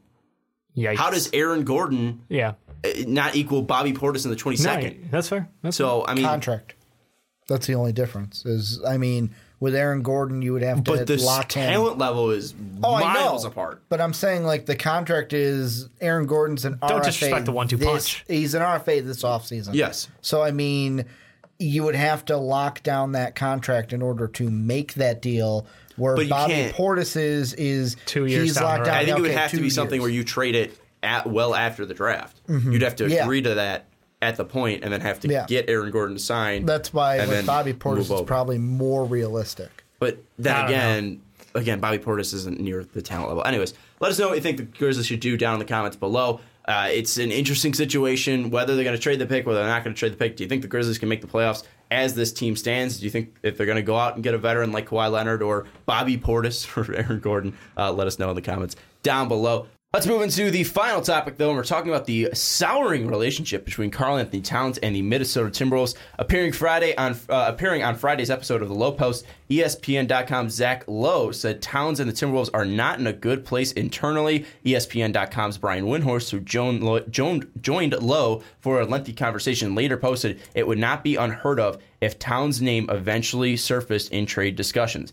I don't think Anthony Davis is going anywhere anytime soon, Windhorst said, but Karl-Anthony Towns, now that might be a different story. So, Cat in trade rumors, mm-hmm. possibly. Let's first talk about the relationship. Let's talk about why Okay. Cat might be at least upset, and, and if this is, you know, you know, possibly fixable. Mm-hmm. Because again, we're not going to. This isn't something that's happening right now. We're not reporting that Cat is in trade rumors, but it's possible that the at least the, the relationship has been souring. So this is a team, Minnesota, that from Cat's time, they have gone from having the worst pick, Karl-Anthony Towns, number one overall, to now being in the playoffs this year. Mm-hmm. What do you think has at least turned the tide for Karl-Anthony Towns? Do you think this is just over the course of three years? He doesn't like the change of, uh, of you know, from Flip Saunders unfortunately passing to Tom Thibodeau. Do you think it's something with Andrew Wiggins and Jimmy Butler? What do you think is the key, at least driving force between the wedge of Karl-Anthony Towns and, uh, and the Minnesota Timberwolves? I think it's Tom Thibodeau, and the I think he likes his Like, knees. and the reason why, yeah,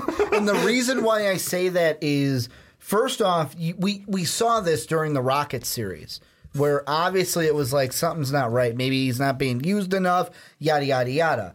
But what I go back to is it just makes me think of when I read um, Coach Cal's book. Mm-hmm. And early on, he talked about Karl-Anthony Towns and even mentioned the whole like Carlito thing, the little like cat that's on his shoulder that he talks to. Totally Um, and the thing is, I just I feel like for me, and I don't know Karl-Anthony Towns, I don't know the situation, but I feel like Karl-Anthony Towns through that through Cal talking about it, it was he might be a unique guy to deal with where it's like, you know what, you got to know how to deal with Cat. Mm-hmm. And I don't think Thibodeau is a player to, oh, come here, let me, what, what's going on? Thibodeau's a guy, do it my way, this way, dot, You don't dot, see dot. Thibodeau as a loving Fist, father, fist, mentor? fist. No, exactly. I don't. And I feel like that's the main rift that maybe Karl-Anthony Towns isn't gelling with Thibs as the head coach. Well, we did see Cat's usage go down from at least the 2016 2017 season to the 2017 2018 season when they did bring in Jimmy Butler. And Ricky did mention the playoff performance of Cat um, in the in the 2017 2018 playoffs. Um, of course, the minutes were a little bit shaky for Cat. In the second game, he only played 23 minutes. Then in game four, he only played 31 minutes. He did have games of 40 minutes played, 38 minutes played, 35 minutes played. But overall, on in the playoffs, shot 15 or scored 15.2 points per game, uh, 13.4 rebounds, 2.2 assists, shot 46% from the field and 27.3% from three. But he had a rough first two games, scoring eight and five points. Dave, this is something that we mentioned that Karl-Anthony Towns looked like trash in those first two games.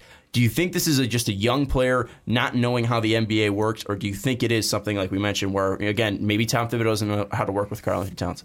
I'm honestly leaning more towards the second one. I think that Cat has a ton of potential and is an offensive stud. I think the fact that their game plan is no longer built around Cat being their one and their their go to guy is kind of what's uh, hurting him the most because he had you know the keys to the ride. It was him and Wiggins. They're one two. They're gonna roll with it, and then all of a sudden, and even LaVine was three, and like that, those three guys worked out. You saw where that could go, and then they pull out the rug and like uh, Jimmy Butler's the dude here. Uh, he's better than you, and we're gonna run with him. And if you get your points in, that's cool. Uh, but just don't expect you know our offense to run through you. So you know taking a smaller role in your offense is one thing, but when all you bring to a team is offense, that's a majority of his game now that you're just chipping away from him and you're telling him you're not as valuable to us right now. What you provide for us is and kind of to play off of that, I didn't mean to cut you off. Well, you did. Well, I mean, what I just jumped It's okay, into Rick, it's okay. was what you were Being saying, honest. and it's like Thibodeau. We know from him being with the Bulls, doesn't necessarily like to develop young talent. Doesn't really play the He had rookies Jimmy's at back. all. I well, Jimmy's that was a little that's literally different. the only one though. But I mean, like, besides that, I found the exact excerpt that I was looking for from Cal's book, where he said the key for all of them, and really Cal is in, or Cat is in this, is to build from strengths while also developing new parts of their game. I don't want them to try things in games they are not capable of, but once they've developed some proficiency, they can't be scared to do it in a game. I don't think Thibodeau's like that. I don't think Thibodeau's like, you know what? I, you're not. This isn't really a facet. You know what? We're gonna we're gonna develop it, but not use it. Thibs is probably a guy. I want this done, and boom, that's Well, it. and that's we- it. I, I don't know. I've- We've seen Cat still develop as an offensive player. I mean, he, he he's still getting better as a three point shooter. Shot over forty percent from three this year. defensively. Okay, but what I was going to say is again, maybe again we saw the usage go down, and maybe uh, we've seen what Anthony Davis has done in New Orleans. Be Mm-hmm. the guy on a team. Maybe Cat seeing that, thinking that he is a very similar player to Anthony Davis, and wants to be able to produce that. Defensively, I don't think it's. I think Cat is a guy that doesn't have a lot of strengths defensively, and Mm-hmm. he did have a better defensive year. I don't think that's anything where he can be upset about. Karl-Anthony Towns was a terrible defensive player in his sophomore year and his rookie year, and now he got a little bit better. He's still not great, but he still got better. There was still an improvement in his game. I think the biggest thing is the usage. He just had a great year, 25 points per game, and then it goes down to 21 points per game, and he only played about 100 less minutes th- this year. So again, this is something where his percentages were better. He was a better shooter this year. He was at least more dynamic on the offensive end, yet his numbers were not where they were in his sophomore year. I think that's the biggest thing. And maybe again, we've talked about Thibodeau. He's a defensive guy, doesn't have a lot of imaginative offensive sets. This could be something that Carly Anthony Towns, as an offensive guy with his best potential being offensively, is not being fully used. I think that's something where the Yeah. strengths might not be playing up. Dave, how do they change that, or is that changeable? I mean, would you go away from what worked last year, you know, getting you to be a playoff team, uh, or and, and focusing solely on Cat, or would you just go with what works, which was mainly for the majority of the season, Jimmy Butler? Jimmy focused? Butler carried their ass to the playoffs. I mean, they were I mean, Butler was hurt. Yeah, in- and, in about and- and that's how they almost dropped out of the playoffs. And then they came were the number three seed with a healthy Jimmy Butler. Number three seed in the West. Think about that. That's ridiculous how far they fell off because their one player in Jimmy Butler was hurt. Tips made the right move in saying Jimmy's how we win games. Mm-hmm. He wasn't wrong. I think where he fell off was just completely like killing all motivation for Karl-Anthony Towns. You saw stretches of games where he just didn't care. He was out on the floor and there was zero effort being put in. He got benched multiple times for it during games. That's why if you look at his minutes, they dropped off. His usage dropped off while Jimmy wasn't, you know, while Jimmy was healthy. When Jimmy was hurt and we watched it go back like, "Oh, Cat can still ball out, guys. Remember that? Cat Cat's pretty good this game." Mm-hmm. Like it's it's a motivation problem. It's depressing if you're Cat when you're being told you're good, but you're not good enough to get us there. So you're now riding on Jimmy Butler's shoulders. It is fu- it is funny though looking at the 17 games where Jimmy was injured. They went 8 and 9. Um, and again, the, you say they were they were at 3 and then almost dropped out of the playoffs. That's true, but again, we know how tight that was from 3 to 8. Um, but still, they they did almost fall out. They were 8 and 9, so about 500. But you do look at the numbers that Cat put up there. They were incredible. 25.2 points per game, uh, 12.6 rebounds per game, 2.5 assists per game, 1.2 blocks per game, a 0.8 steals per game, 85% from the line, 42.9% from three, 54.1% from the field. Again, we know the monster that Cat is offensively. I think Cat even had the highest scoring uh, uh, game in Minnesota Timberwolves history in, in, in that stretch as well. Maybe it's just something where Cat wants to prove he's the guy. Again, he was the number one overall But pick that gets Minnesota. you exactly where it got you at the end of last year. Watching the playoffs, 8 and nine record in those games, where Cat had a perform where he had performances that were above career average, and that's what you're saying. I that's what I'm seeing is Jimmy Butler, successful team, mm-hmm. playoff team, and they are well rounded and, and and positive. Cat, great individual performances, but overall success as a team. He's not able to finish that. But what if he's just saying, and maybe this is something where again, maybe maybe he needs a player like Jimmy Butler, but maybe it's not. Maybe, maybe it's something where it, Jimmy Butler shouldn't be on this team. Maybe he's he's giving them an ultimatum, and maybe it's that's just what it will mm-hmm. come to of Karl-Anthony Towns or Jimmy Butler, and and, and that's that's maybe what Karl-Anthony is Karl-Anthony Towns is going to say is is that you know again we can win. We have a valuable player in Jimmy Butler, but Jimmy Butler is not going to work with me. We should get a player that's going to work with me, like DeMarcus Cousins worked with Anthony Davis, like Jrue Holiday worked mm-hmm. with Anthony Davis. Maybe that's what, what what this needs to boil down to is maybe they need to build this team around Cat instead of building this team to just make the playoffs. Because maybe Karl-Anthony Towns thinks so highly of himself that he he can take this team to the playoffs with Wiggins, with uh, a great point guard, not Jeff Teague, um, and, and with a, a guy that can stretch the floor, maybe like a, uh, a Nico did. You know what I find really funny? last year, Jimmy is a Chicago Bull, right? Yes, sir. Locker room problems all over the place. And with that, it was Fred doesn't have control of the locker room. Yep. This time, we already we're talking about a relationship that's skewed. But what's the difference here? Jimmy Butler is a coach that's in his corner 100%. There's no way Thibs, A, doesn't have control of the locker room, but B, is not going to go against Jimmy. So for me, this isn't a cat like a, hey, you know what, trade me or Jimmy. It's a, I, this relationship is screwed. It's not re- like we can't build on this because mm-hmm. you're in this guy's corner and Jimmy gets his. I'm insinuating a little bit, but like Jimmy gets his way, you're his guy. I want out. That's what I think it is. Not a you Do you or think me. it's I Wiggins want and. Cat on one side? It could and be. Well, it was the rest of the D-Wade- Timberwolves Well, on the there's- other. It was D Wade and Jimmy in the Bulls. There's something too with with Andrew Wiggins where he, he they're- you know, they were saying that he might be mm-hmm. pushed out, where he, where he he might be the odd man out. He was Yep. upset with his his usage. And one thing too, you look at Andrew Wiggins' performances in those 17 games, his points per game went up. He was at like 17.7 uh, on the season as a whole. He was at 18.9 when Jimmy Butler was out. His percentages from the field went up 2% from or went about up about 1.5. Went from 43 to 45 and a half. His three-point percentage was above league average. Went from 33% to 37.9%. Even his free throw percentage went up from 64% to 68%. So Andrew Wiggins and Spacing. Carlton Towns It's magic. performed better without Jimmy Butler. The team didn't, but mm-hmm. the two players and did. that, yeah. So again, what would you rather do? Would you go with youth or would you go with Jimmy Butler and Tom Thibodeau? That's the question that I think this might boil down to. Because yes, this team made the playoffs. Yes, they broke the streak that Minnesota was, I think, out of the playoffs for 14 straight years. Mm-hmm. But does that you know rely to a conducive team? Does that rely to three great guys with talent, mm-hmm. or does that relate to a, a team that's welding together? So far, it hasn't worked out, in, in at least with the year with Jimmy Butler. And that's why I'm just going to throw this out here: is are we going to look back at the hiring of Thibodeau and saying, "Hey, this was a horrible hire for the T Wolves"? Mainly because I look at it. Oh, I'm just bringing back the yes man. Derrick Rose comes back now. Derrick Rose did ball out a little bit in that playoff. I would say he earned his but- shit. You don't talk shit about D, Derrick Rose. D Rose comes back, or bringing in Taj Gibson, Jimmy Butler. It's like, and if I was Cat, I'd be like, "Whoa, whoa, whoa! I thought this was my team."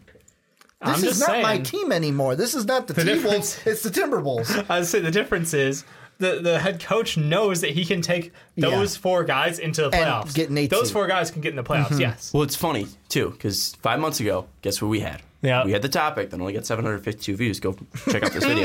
Hmm. um, is Tom Thibodeau the right coach for the Timberwolves? What did we say? I don't No. remember what I said. I said no. I said no. this was not he going to said be no. Did I say We conducive. all said Did I no. say yeah? We don't said no remember. because this was again a team. Said that his was long defensive ago was exer- that? six five months, ago, December 11th, a year 2017. That's a long time ago. This was just a, again. we- This is something where they were six and eleven in the West. Mm-hmm. They were four, you know in the fourth seed. They, they didn't show exactly the uh, great growth. Mm-hmm. This was The you know, defense still wasn't there. the defense still wasn't there.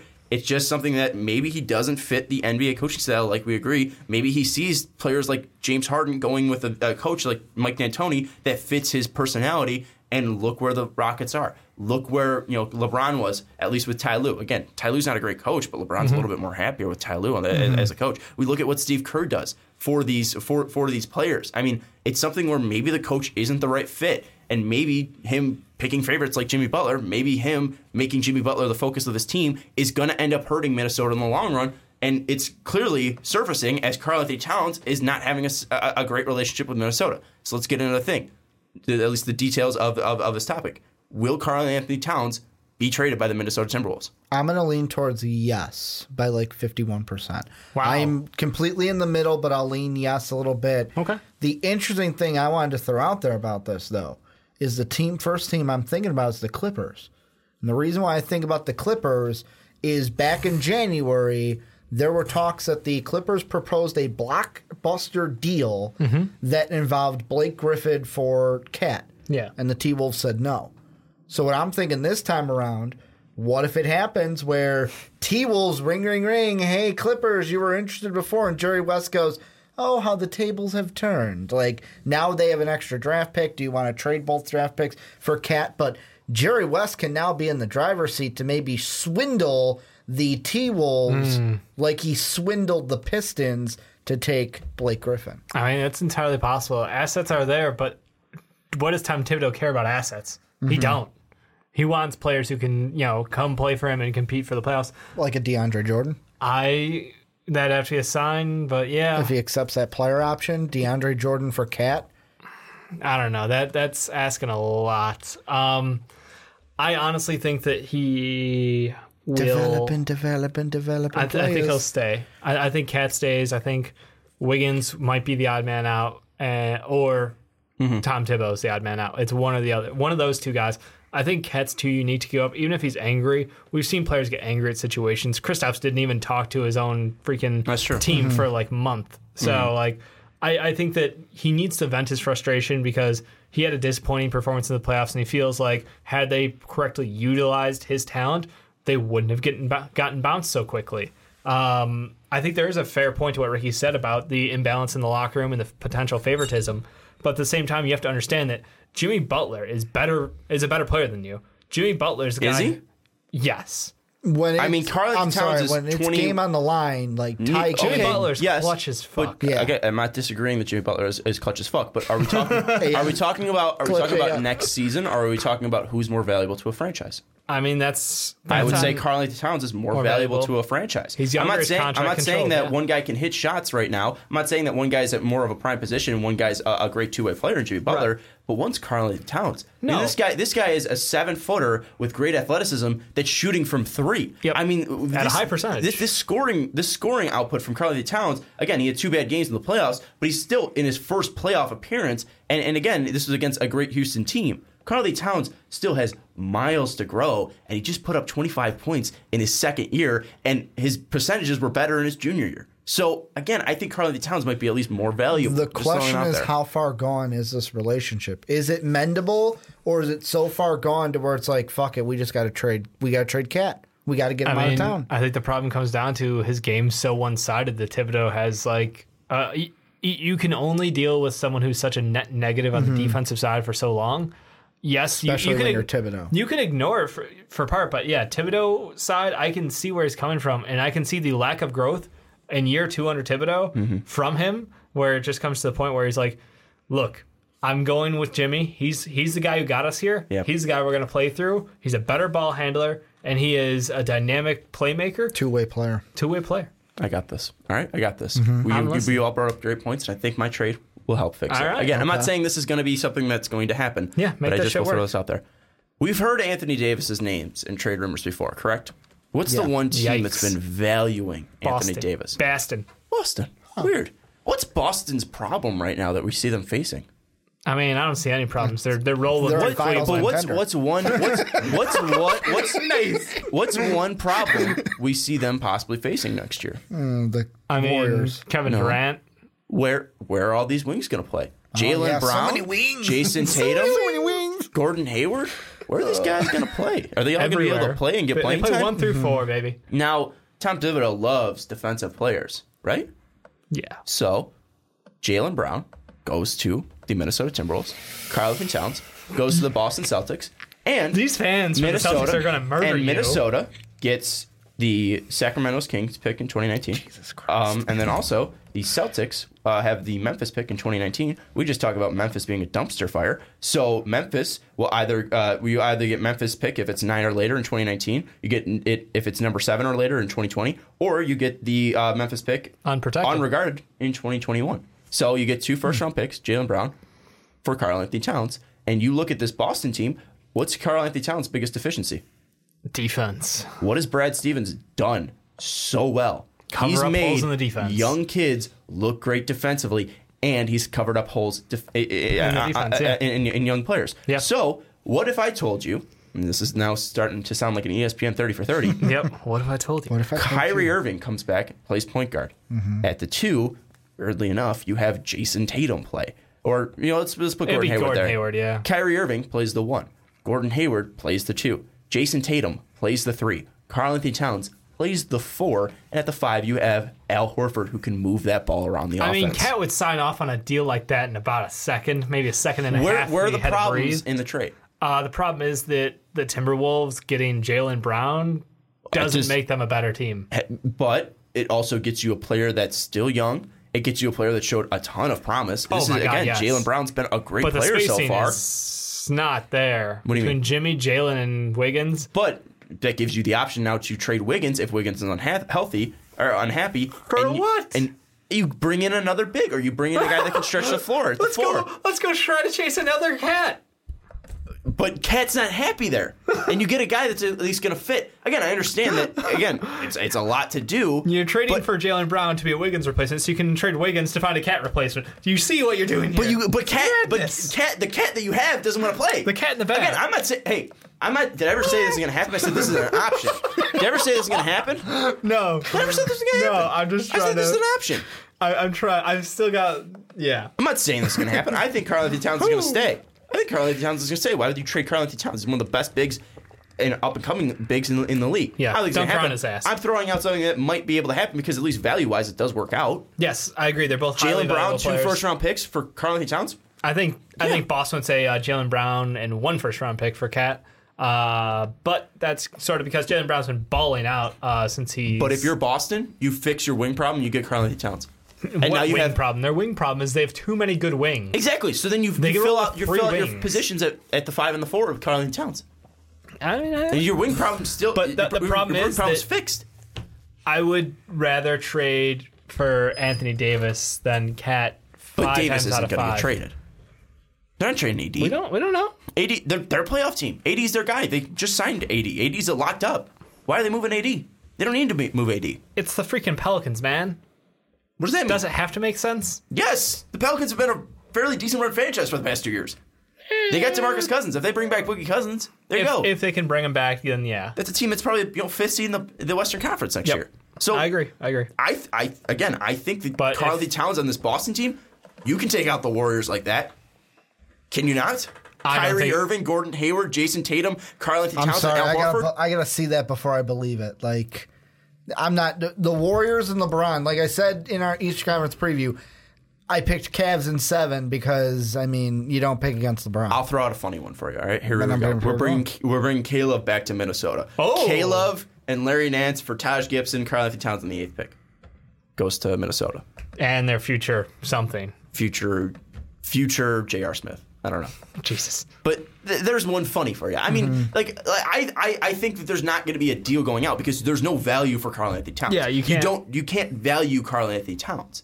Even if he's going to get a max contract, you a player like that deserves a max contract. There's, it, it's, it's, it's like trying to trade Anthony Davis. It's like trying to trade. You will never DeMarcus equal Cousins. value. Demarcus Cousins, Except for trade- Paul George, which apparently worked out. Yeah, that, tra- that trade doesn't look terrible that Demarcus Cousins won now, but when it first happened, we were saying Sacramento were idiots because we don't know where to value these great players. So Karl-Anthony Towns, what? No, I'm honestly, I'm, I'm remembering It's- back to the Boogie trade, and I was like, I don't know. I thought we were pretty even on that one. No, I trashed that one. Oh. 21 minutes on solo podcast. Um, but no, again, you did do a solo You did. pod. It, That it was just good. it goes down to we don't know how to value these players because again, Karl-Anthony Towns is 22 years old. If he develops a defensive game, he's better offensively than Joel Embiid. Is he not? Yes. So if he develops a defensive game, how is he not Anthony Davis? How can he not be better than Because Anthony Davis? Davis is a defensive player of the year candidate for the last X years and will be for the next X years. But if Karl-Anthony Towns is better offensively, again, Karl-Anthony Towns is only 22 years old. Again, if he's able to still develop this offensive game, be a player that shoots 50, 40, and 90 as a big, I as a understand. seven I understand what, what he can do offensively. I don't think he ever gets close to league average on But if he defense. goes to Brad Stevens, Boston's department of turning players into defensive gods, how could he not? How could he not? I'm Because just if, saying. if Tom Thibodeau couldn't teach this man defense, I know Brad Stevens is a better coach than Tom Thibodeau, but Tom Thibodeau is a coach for n- just renowned defensive but knowledge. he's but he doesn't know how to coach players. That's the that's the whole argument that we're boiling down to is that he doesn't know how to relate to Karl-Anthony Towns and these young players. That's that's what we're boiling it down to. Brad right. Stevens has proven that he can work with young players, that he can work with guys that have at least uh, personality issues. I mean, Isaiah Thomas. Thibodeau should have just gone to Memphis. Look at he should. Why didn't we think of that? earlier? He should have. But I mean, look at the head case that Isaiah Thomas turned out to be after he left Boston. Yeah, He was great in Boston. Look at Jae Crowder. Jae Crowder's a complete head case. Didn't hear a single thing out of him uh, when he was in Boston. Avery Bradley. Avery Bradley. Marcus Smart is insane, but Marcus Smart also is a great positive for you Boston. insane as an insult there, I'm pretty sure, right? Marcus Smart has beat up players when he was uh, beat up fans when he was at Oklahoma State. Like, I mean, like again, like Marcus Smart was a little bit of a head case back at Oklahoma State. He's shown even in Boston a little bit to be a little bit of a head case, but he's been doing it protecting He teammates. gets in people's heads too. I- yeah. he's he, Brad Stevens is valued Valuable. players. Yep. If Boston gets Karl-Anthony Towns, you get. I'm going to say it because I said it even at the start of the season. Mm-hmm. You get the best big man in the league. I'll say it over Joe, and I'll say it possibly over Anthony Davis. Not right now, but he could develop to possibly the best big in the So league. So I got one trade Okay. I'll throw out. I'm not there. saying right now. I'm saying potential. All right, Let me Does know. Cat not have the potential to be the best player in the league? we'll see. He shoots 60, 40, 90 Let me know. as a big. Let me know what you think of 60, this eh? trade. This is with the Clippers. like Clippers. 55. I finally worked one out that works. So the T Wolves would get DeAndre Jordan, Pat Bev, and whichever Clipper pick you want. I'll go with the one that's on the bottom. The Clippers would get Jeff Teague, Karl-Anthony Towns, and the T Wolves pick. So it's like, you know what? We're swapping these players, uh, Jordan and Beverley, for Teague and Towns. And I'll give you one of my top lottery picks, but I get your first round. pick. Sean, go ahead and laugh Hell at this. no. What the fuck? Where's Do you that think they're remotely even in value? Do you know who Carl Anthony Towns is? I'm just trying to find something. It- it would be the two picks this year and then a thing, next Te- year. Jeff Teague is more valuable the than thing Pat, that Pat Bev. the He's thing younger. that is weird about this Clipper thing is, do they have enough value to get Karl-Anthony Towns? No. And will they want to budge from both of their picks? I would trade both of my picks And a next- and 13 future. futures. No, one Carl future. But would the Clippers want to do I'm that being because of their dramatic. whole? But the weird thing is, I think that that trade, if it happened, I think that Timberwolves team is better. Well, because Pat, I, I think put Pat Bev Bev and in, DeAndre But who Jordan wins on that the roster. The, Long term, probably the, The Clippers. Clippers. Is it close long term? I don't know. No.